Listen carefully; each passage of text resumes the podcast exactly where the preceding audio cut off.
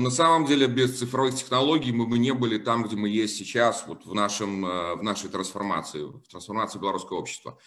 Потому что на самом деле как раз-таки вот эти, те IT-предприниматели и тот бизнес, который здесь был построен, он и помог э, получить тот средний класс и тот ингредиент, который не хватал белорусскому обществу. На самом деле я могу поспорить, что с этого все началось. Просто сегодня, э, что интересно, что часто задают вопросы, ребята, на этой неделе, а стоит ли вообще говорить о цифровом бизнесе? И, э, конечно, стоит.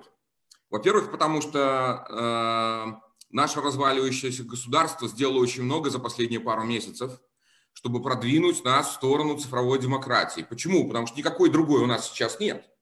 И платформы, которые мы на коленках сейчас делаем, они потихонечку развиваются и становятся настоящим э, инструментом э, управления и настоящим инструментом цифровой демократии. От хорошей жизни мы это сделали? Наверное, нет.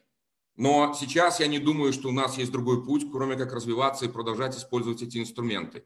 Цифра нам сегодня позволяет самоорганизовываться, а оставаться, э, вот, сохранять возможность коммуникировать, коллаборировать, работать вместе и так далее. Ну и самое главное, когда наконец мы вот перейдем через этот вот холмик и а, вернемся обратно к нормальной позитивной повестке развития бизнеса, мы все знаем, что за цифровой экономикой а, не просто будущее, а это самый-самый-самый хороший, самый классный сектор для инвестиций. И много идей, которые сегодня будут обсуждаться, они, конечно, о том, как вывести можно будет это на следующий уровень.